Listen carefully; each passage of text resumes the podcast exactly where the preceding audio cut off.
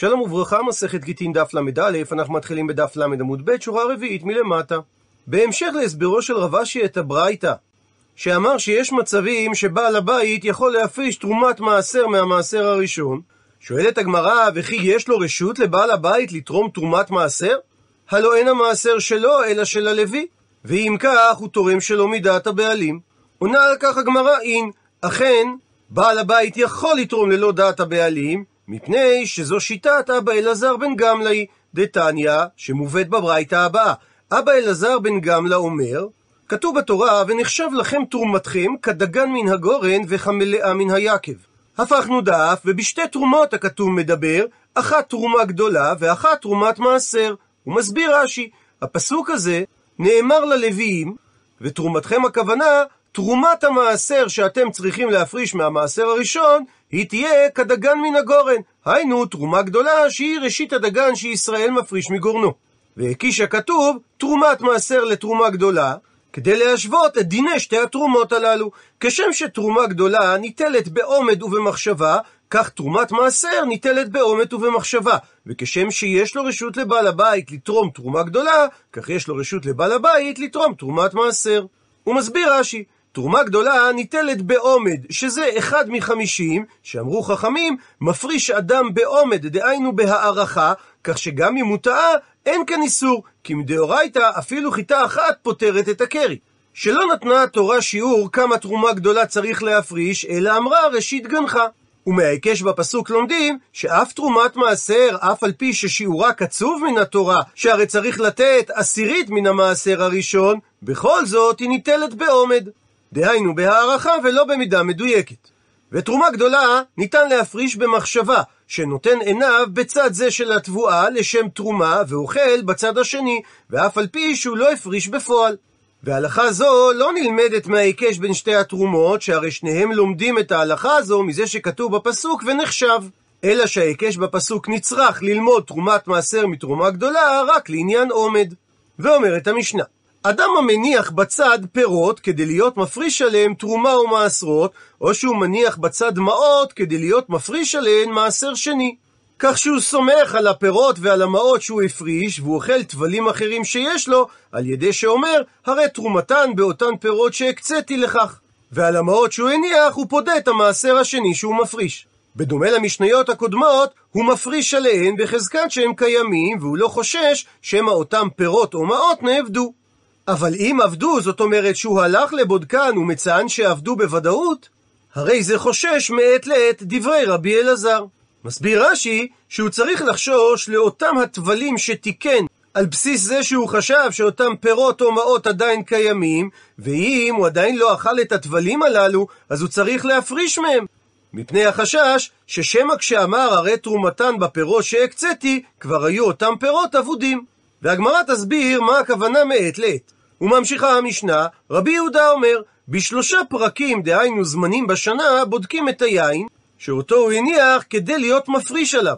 תרומות ומעשרות מיינות אחרים, והסיבה שצריך לבודקו, שמא החמיץ, ואין תורמים מן החומץ על היין. ושלושת זמני הבדיקה הם, בקידום של מוצאי חג. מסביר רש"י, כשמנשבת רוח קדים, דהיינו רוח מזרחית, במוצאי חג הסוכות, ובהוצאת סמדר, מסביר רש"י, כתום פרח, כשנושר הפרח מהגפן, והענבים נראים באשכול כסדרן. והזמן השלישי הוא בשעת כניסת מים בבוסר. הוא מביא על כך רש"י שני פירושים. פירוש ראשון, שמדובר על ענבים בגודל של פול הלבן, שהם נקראים בוסר. כשלחלוכית נכנסת וגדלה בתוך ענב בגודל הזה, הוא יכול לעצור מהם כלשהו, וזה מה שנקרא כניסת מים. פירוש שני, שהם היו קודשים את הענבים כשהם היו בוסר, ונותנים לתוכן מים, וכך עושים חומץ לטיבול. בסוגריים נאמר, שיש שם מדייקים שרש"י היה לו איזה עיסוק עם גפנים, שהרי הוא היה בצרפת, והוא מראה הרבה ידע לעניין גידול גפנים. אם כי יש אומרים שהאזור שרש"י גדל בו לא מתאים בכלל לגידול גפנים. ושואלת הגמרא, מהי הכוונה שאם עבדו הפירות או המעות, הוא צריך לחשוש מעת לעת? מביאה על כך הגמרא מחלוקת המוראים. רבי יוחנן אמר שהכוונה מעת לעת של בדיקה. מסביר רש"י, מהזמן שהוא בדק ומצא שאותם פירות או מעות אבודים, אז הוא חושש שמא מאתמול בעת הזאת, דהיינו 24 שעות משעת הבדיקה, עבדו אותם פירות ומעות, ואם עשאה מעשר תוך הזמן הזה, על פירות אחרים, אז צריך לחזור ולהפריש עליהם מספק. אבל מעבר לזמן הזה לא החמירו חכמים לחשוש שהפירות או המעות נאבדו, אלא סומכים על החזקה. רבי אלעזר בן אנטיגנוס אומר משום רבי אלעזר ברבי ינאי, הפכנו דף שהכוונה מעת לעת של הנחה. מסביר רש"י שהוא חושש למפרע כל הימים עד הזמן של 24 שעות מעת שהוא הניח לראשונה את הפירות או את המעות. מפני שרק יום אחד שלם אנחנו מחזיקים שאותם פירות או מעות היו קיימים, אבל משם עד נקודת הזמן הנוכחית יש בדבר ספק, ולכן יחזור ויתרום על כל הפירות שתרם למפרע מאז אותו זמן. זאת אומרת שלפי רבי יוחנן, מעת לעת הכוונה, מהזמן שהוא גילה שהפירות או המעות עבדו 24 שעות אחורה, ולפי רבי אלעזר ברבי ינאי, מעת לעת הכוונה לזמן, מאז שהוא הניח את הפירות או המעות והם היו קיימים בוודאות. אבל לאחר אותם 24 שעות, קיים הספק שמא הם כבר עבדו. מקשה הגמרא על דעתו של רבי אלעזר ברבי ינאי, תנן, הרי שנינו במשנתנו, שאם עבדו, הרי זה חושש מעת לעת. עד לכאן הציטוט מהמשנה, ושואלת הגמרא, בישלמה נוח לי להבין למאן דאמר שזה רבי יוחנן, שמעת לעת של הבדיקה, הוא חושש שהפירות או המעות נאבדו, שפיר. זה תואם ללשון המשנה מעת לעת. אלא למאן דאמר, שזה רבי אלעזר ברבי ינאי, שהוא חושש למפרע מעת לעת של ההנחה, היי, אז הלשון שכתובה במשנה מעת לעת היא לא מתאימה, שהרי עד מעת לעת מבעילי. שהרי לשיטתו של רבי אלעזר ברבי ינאי, הביטוי מעת לעת הוא הזמן שבו לא חוששים שהפירות או המעות נאבדו, ואם כך המשנה הייתה צריכה לומר שחוששים עד מעת לעת. ואכן מסקנת הגמרא קשיא על פירושו של רבי אלעזר ברבי ינאי. ציטוט מהמשנה, דברי רבי אלעזר. ואמר על כך רבי אלעזר בן פדת שהיה המורה, שחלוקים עליו חבריו על רבי אלעזר בן שמוע, שהוא המכנה במקורות תנאים רבי אלעזר בסתם, דתנן, שכך שנינו במשנה במסכת מקוואות. מקווה שהיו בו ארבעים שאה, שנמדד ונמצא חסר, כל טהרות שנעשו על גביו למפרע, בין אם המקווה היה ברשות היחיד, בין אם המקווה היה ברשות הרבים, טמאות. הוא מסביר רש"י, מקווה שהיה בחזקת שלם ונמדד לאחר זמן ונמצא חסר. אז כל התרומות והטהרות שהשתמשו בהם בכלים שהטבילו אותם באותו המקווה, וכן אנשים שטבלו מטומאתן באותו המקווה, בין אם המקווה נמצא ברשות היחיד, דקאי מלן שספק טומאה ברשות היחיד ספקו טמא, בין אם המקווה נמצא ברשות הרבים, דקאי מלן שספק טומאה שנמצא ברשות הרבים ספקו טהור, במקרה הזה ספקו טמא. מפני שמתי אנחנו אומרים ספק טומאה ברשות הרבים טהור? כאשר יש ספק, האם הייתה נגיעה או לא הייתה נגיעה בטומאה. ויש צד לומר שלא הייתה נגיעה בטומאה, אבל במקרה שלפנינו, מי שטבל במקווה היה טמא ודאי, ואתה בא לטהרו בטבילת ספק, אז אל תטהרנו מספק, וזה לא משנה אפילו אם המקווה היה ברשות הרבים. ומקשה הגמרא, פשיטא דחלוקין. ברור שהמשנה הזאת חלוקה על דברי רבי אלעזר מהמשנה, ומה בא רבי אלעזר בן פדת לחדש? הרי המשנה אומרת במפורש שכל הטהרות שנעשו על גביו למפרע טמאות. מתרצת הגמרא, מהו דתימה? מה היית חושב לומר? מהי הכוונה למפרע שאמרה המשנה? אולי הכוונה מעת לעת. זאת אומרת, מהזמן שגילו שהמקווה חסר 24 שעות אחורה, ולפי זה המשנה תואמת לדעתו של רבי אלעזר במשנה שלנו. כמה שמלן, לכן בא רבי אלעזר בן פדת להשמיע לנו שהמשנה ממסכת מקוואות חולקת על דעתו של רבי אלעזר, ולמפרע הכוונה לכל מי שטבל באותו מקווה מעולם. זאת אומרת שלמסקנה, רבי אלעזר חושש שהמקווה חסר רק 24 שעות מהרגע שהוא גילה שהמקווה חסר, וחבריו חלקו עליו, והם חששו שהמקווה חסר מאותה נקודת זמן שידוע שהמקווה היה שלם. ציטוט מהמשנה, רבי יהודה אומר, בשלושה פרקים בודקים את היין, כאשר הפרק הראשון של הבדיקה זה בקידום של מוצאי החג. טענה, ועל כך שנינו בברייתא, שבקידום של מוצאי החג של תקופה. ונזכיר שארבע התקופות הוא מושג המקביל ביהדות לארבע עונות השנה המקובלות ברוב העולם. התקופות קרויות על שם החודש בו הן מתחילות. תקופת תשרי, שזה הסתיו, תקופת טבת, שזה החורף, תקופת ניסן, שזה האביב, ותקופת תמוז, שזה הקיץ. בלשון חז"ל, המילה תקופה מתייחסת בדרך כלל לרגעי נקודות השוויון וההיפוך שבהן מתחילות העונות. תיעוד לשימוש במילה תקופה לזמן תחילת רבעון מופיע כבר במגילות שהתגלו במדבר יהודה. הוא מסביר רש"י, שרק אם כבר נכנסה תקופת תשרי במוצאי חג הסוכות ונשבה רוח קדים, יש לחשוש ולבדוק האם היין החמיץ, אבל אם משכה תקופת תמוז עד מוצאי חג הסוכות, אז אפילו שנשבה רוח קדים, לא חוששים שמא החמיץ היין. ומביאה הגמרא ברייתא בסגנון דומה. תניא שנינו בברייתא, רבי יהודה אומר, בשלושה פרקים מוכרים את התבואה. הזמן הראשון לפני הזרע, דהיינו לפני עונת הזריעה. הזמן השני הוא בשעת הזרע, בעונת הזריעה עצמה, שבשתי התקופות הללו אנשים צריכים את הזרעים כדי לזרוע אותם. והפעם השלישית הוא בפרוס החג. פרוס זה לשון פרוסה, חצי מהחודש, 15 יום לפני חג הפסח, שאז אנשים מתחילים להתכונן לפסח. ובשלושה פרקים מוכרים את היין. בפרוס הפסח, ובפרוס עצרת, ובפרוס החג, שהכל קונים יין לכבוד המועד. ושמן מוכרים מעצרת ואילך. ושואלת הגמרא, למה היא הלכתה? לאיזה צורך השמיע לנו רבי יהודה את זמני מכירת התבואה, היין והשמן? עונה על כך, אמר רבא, ואי תימה ויש אומרים שאמר את זה רב פאפא, לשותפין. מסביר רש"י שאין השותף האחד יכול למכור שלא מדעת חברו מחוץ לזמנים הללו, אבל בזמנים הללו אין צריך שותף אחד להימלך בשותף חברו, ואם מכר בפרקים הללו ונתייקר השער לאחר זמן, אין לשותף השני עליו שום טענה. ושואלת הגמרא, מכאן ואילך מאי? לאחר הזמן האחרון שאמר רבי יהודה בברייתא, מה נחשב לזמן מכירה מקובל? עונה על כך אמר רבא, כל יומא פירקי הוא. כל יום נחשב לזמן מכירה מקובל. דהיינו בתבואה לאחר פרוס הפסח, וביין לאחר פרוס החג. ואגב שהזכירה המשנה את הרוח המזרחית, מביאה הגמרא פסוק מיונה, נקרא בפנים, ויהי כזרוח השמש, וימן אלוהים רוח קדים חרישית, ותח השמש על ראש יונה, ויתעלף, וישאל את נפשו למות, ויאמר טוב מותי מחיי.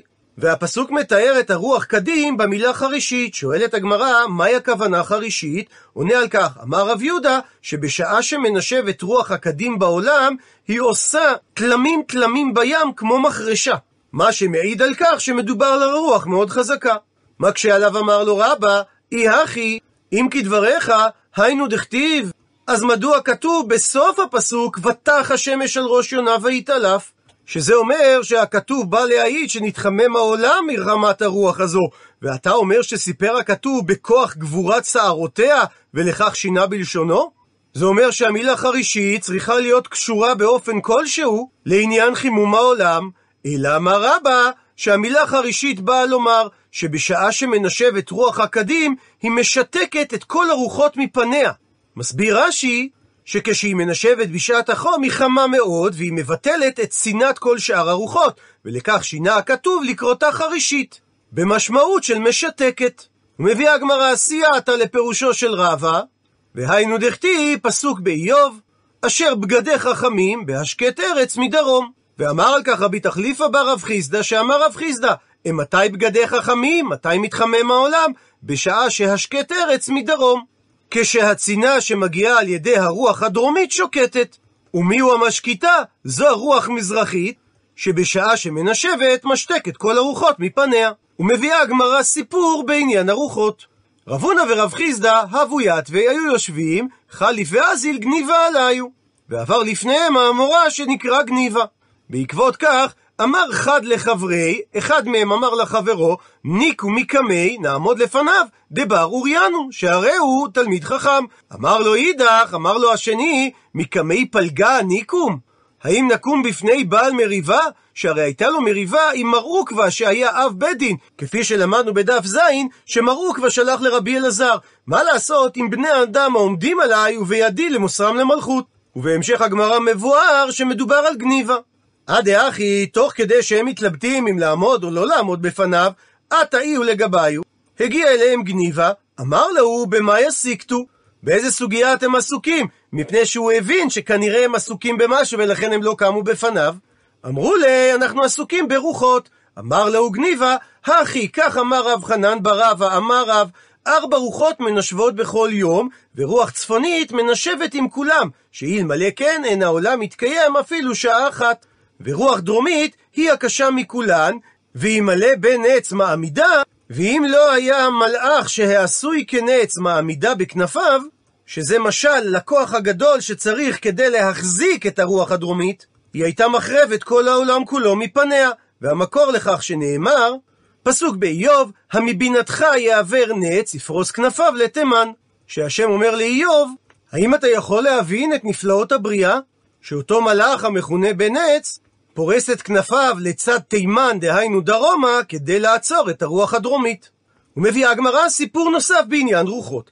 רבא ורב נחמן בר יצחק, הבו יתווה, היו יושבים, הווה חליף ואזיל, עבר לפניהם רב נחמן בר יעקב, דיאטיב בגוהר דדהבה, ופרי סלי שר בלדי קרתי, בזמן שהוא היה יושב בעגלה שעשויה זהב.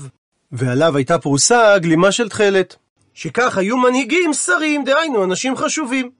רבא אזל לגבי, הלך לקראתו להקביל את פניו, רב נחמן בר יצחק לא אזל לגבי, לא הלך לקראתו להקביל את פניו.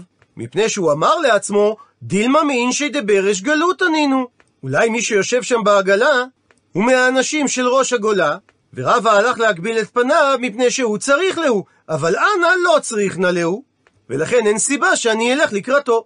ויש מחלוקת בין רש"י ותוספות, איזה רב נחמן היה חתנו של ריש גלותא. לפי רש"י, מדובר על אותו רב נחמן שמוזכר בחולין בפרק האור והרוטב. זאת אומרת, שרב נחמן בר יצחק הוא היה חתנו של הנשיא. ולכן מסביר רש"י שרב נחמן בר יצחק לא הלך לקראת רב נחמן בר יעקב, כי הוא לא היה צריך שום דבר מריש גלותא. אבל תוספות מביא מספר מקורות, שמהם הוא מוכיח שרב נחמן סתם שמוזכר בגמרא זה לא רב נחמן בר יצחק, אלא רב נחמן בר יעקב, ולכן הוא מסביר שהסיבה שרב נחמן בר יצחק לא הלך לקראת רב נחמן בר יעקב, זה מפני שהוא היה אדם עשיר, והוא לא היה צריך את האנשים של בירש גלותא. אבל בסופו של דבר, כדחזה, כאשר ראה רב נחמן בר יצחק דרב נחמן בר יעקב, הוא זה שנמצא באותה עגלה, הווה אזיל לגבי. אז הוא הלך לקראתו להגביל את פניו, ובגלל שהוא הלך והיה לו חם, גלי לדרעי, גילה את זרועו, חשף את שרבוליו, אמר, שדיה נשיב.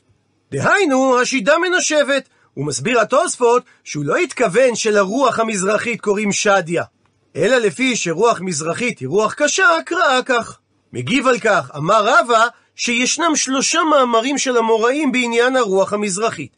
הכי אמר רב, אישה מפלת בו, ושמואל אמר, אפילו מרגלית שבים, שנמצאת בתוך הצדפה, מרכבת בו. רבי יוחנן אמר, אפילו שכבת זרע שבמי אישה, מסרחת בו.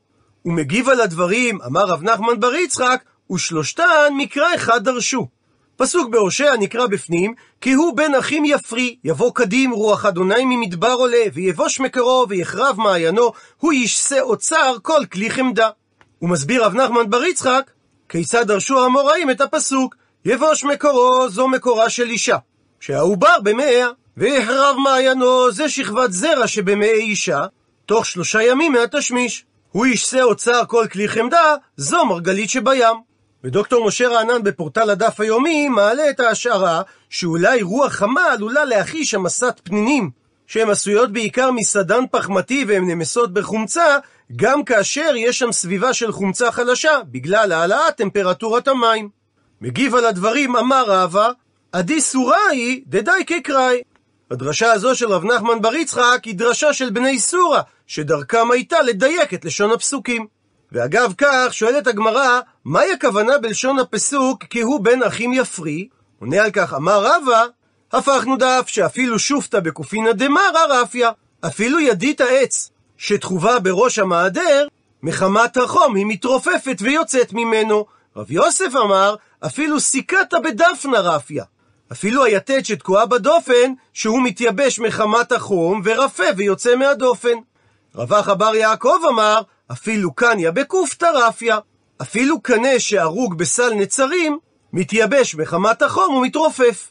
בשעה טובה הדרן הלך פרק שלישי כל הגט, עד לכאן דף ל"א. למעוניינים בהרחבה, הגמרא סיפרה שרב הונא ורב חיסדא ישבו והתלבטו האם לקום לפני גניבה שעבר לפניהם, וכשגניבה הגיע ושאל אותם במה הם עוסקים, הם אמרו לו אנחנו עוסקים ברוחות. ולכאורה קשה, איך הם אמרו לו שהם עוסקים ברוחות? הלוא הם עסקו בדבר הלכה, אם הם צריכים לקום מפניו או לא, אז איך הם שיקרו לו? הוא מתרץ את הדברים הגאון רבי יעקב שמשון משיפיטובקה, הוא היה מגדולי רבני החסידות, הוא נפטר בטבריה ביום ג' סיוון תקס"א 1801. הוא היה תלמידו של המגיד ממזריץ' ורבי פנחס מקוריץ, ובן ביתו של רבי ברוך ממז'יבוז'. כגדול בתורה ובעל סכר חריף, הוא עמד בקשרים מהודקים עם גאוני הדור באותה תקופה, למשל עם רבי יחזקאל לנדה, בעל הנודע מיהודה. מפני שהוטל עליו התפקיד להפיץ את תורת החסידות ולהחדירה בחוגי הרבנים והלמדנים. ואכן הוא מילא את שליחותו זו בהצלחה יתרה. מאז עלותו של חברו וידידו, רבי מנחם מנדל מוויטביסק לארץ ישראל בשנת תקל"ז, 1777, השתוקק גם רבי יעקב שמשון לעלות אל ארץ ישראל. חפצו ניתן לו רק כעבור שנים מספר. הוא התיישב בטבריה, אבל היו לו חילוקי דעות אידיאולוגיים בתורת החסידות עם הרב אברהם מקליסק. בהמשך הוא יצא לארצות המגרב לגייס כספים. בשנת תקנ"ט, 1799, הוא חזר לארץ ישראל והגיע לחיפה. בספר שבחי הר"ן מסופר שהוא פגש שם במקרה את שליחו של רבי נחמן מברסלב, אשר חיפש ספינה שבה יוכל רבי נחמן לחזור למולדתו. רבי יעקב שמשון מסר את הכסף שהוא אסף לשליח, מתוך חשש שאחרת ייתפסו הכספים בידי השלטונות שחיפשו כספים אלה. רבי נחמן ראה בכך סימן שעליו להישאר פרק זמן נוסף בארץ ישראל. בהמשך מסופר שרבי נחמן פייס בין רבי אברהם מקליסק ובין רבי יעקב שמשון. וכך הוא מפרש, בפרק שלישי מסכת אבות כתוב, כל שרוח הבריות נוחה ממנו, רוח המקום נוחה ממנו. וכל שאין רוח הבריות נוחה ממנו, אין רוח המקום נוחה ממנו. ובירושלמי הגרסה הפוכה, כל שרוח המקום נוחה ממנו, רוח הבריות נוחה ממנו. ובדיוק בדבר הזה נחלקו רב הונא ורב חיסדא. מי שאמר שצריך לקום לפני גניבה מפני שהוא תלמיד חכם, סובר כירושלמי, שכל שרוח המקום נוחה ממנו, וזה בגלל שהוא תלמיד חכם, אז בוודאי, אם רוח המקום נוחה ממנו, גם רוח הבריות נוחה ממנו, ולכן חייבים לקום מפניו. השני לעומת זו סבר, כמו התנא במשנה באבות, שכל שרוח הבריות נוחה ממנו, אז רוח המקום נוחה ממנו. ובגלל שגניבה חלק על מר עוקווה שהיה אב בית דין, אז אין רוח הבריות נוחה ממנו, ואם כן, גם רוח המקום לא נוחה ממנו, ולכן לא צריך לעמוד מפניו. ואם כך אנו מבינים את נקודת המחלוקת ביניהם, אז הם לא השיבו שקר לגניבה, כי באמת הם עסקו ברוחות. במחלוקת בין הירושבי והבבלי בעניין רוח הבריות. והיות שגניבה לא הבין מה הם אמרו לו, אז הוא אמר להם ארבע רוחות מנשבות בכל יום.